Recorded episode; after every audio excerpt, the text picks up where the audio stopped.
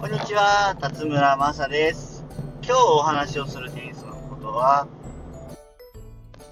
サーブのトス系についてです。サーブのトスで、まあ、フィッチをして、ま、スムース、ラフ、アップ、ダウンを言って、当たった時ですね。当たった時に、まあ、サーブを取るか、リターンを取るか、コートを取るか、相手に選ばせるか、などありますが、どうするかよくあるのはサーバーが有利なので、サーブ権を取るということが多いと思います。しかし、みんなが絶対にそうではなく、ここで戦略を考えましょう。人によっては、1ゲーム目は肩が温まらないので、サーブを早く打てない人や、しっかり振っても、ファーストサーブが入らないかもしれないという人も多いです。その場合に、いきなりサーブを取って、1ゲーム目自分のサービスゲームでキープできるならいいですが、サーブがしっかり打ててなくて、いきなりブレイクされてしまうとなればもったいないです。なので、相手がビッグサーバー、サーブがすごい強い人だったら、リターンは選べないですが、そうでなければ、リターンを選ぶというのも一つの手です。また、ダブルスでも、サーブを取るか、リターンを取るか、コートを取るか選ぶときに、考えたいのが、ペアでサーブのキープ率が高い方が一番いい状況で最初にサーブを打てるか、または追い風や向かい風が強い時に2人ともが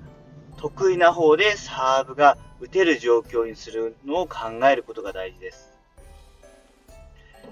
スピンサーブがしっかりと打てる人は、追い風でも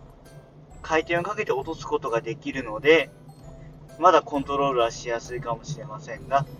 スライスサーブの場合、ボールを落とすというコントロールがスピンサーブに比べて難しいので、追い風の時に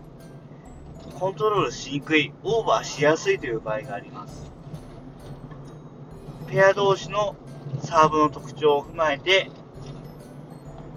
例えばスピンサーブの方がキープ率が高いのであれば、スピンサーブの人が追い風の方で打てるように。できれば、先にサーブが始めれるように、相手がサーブ権を取ったとしても、コートを選んで調整をしましょう。大事なのは、一番最初の0-0のゲームの時にサーブをするのではなく、一番いい形で自分たちのサーブを打てるように選ぶことが大事です。なので、トスをした後にサーブ、リターン、コート、まあ相手に選ばせる、そういったこともできるので、一番いい状況を選びましょう。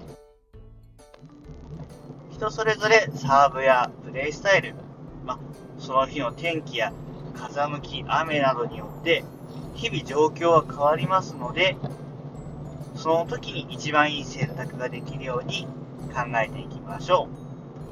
う。それでは今日のお話はここで終わります。ここまで聞いてくださってありがとうございました。また聞いてください。バイバーイ。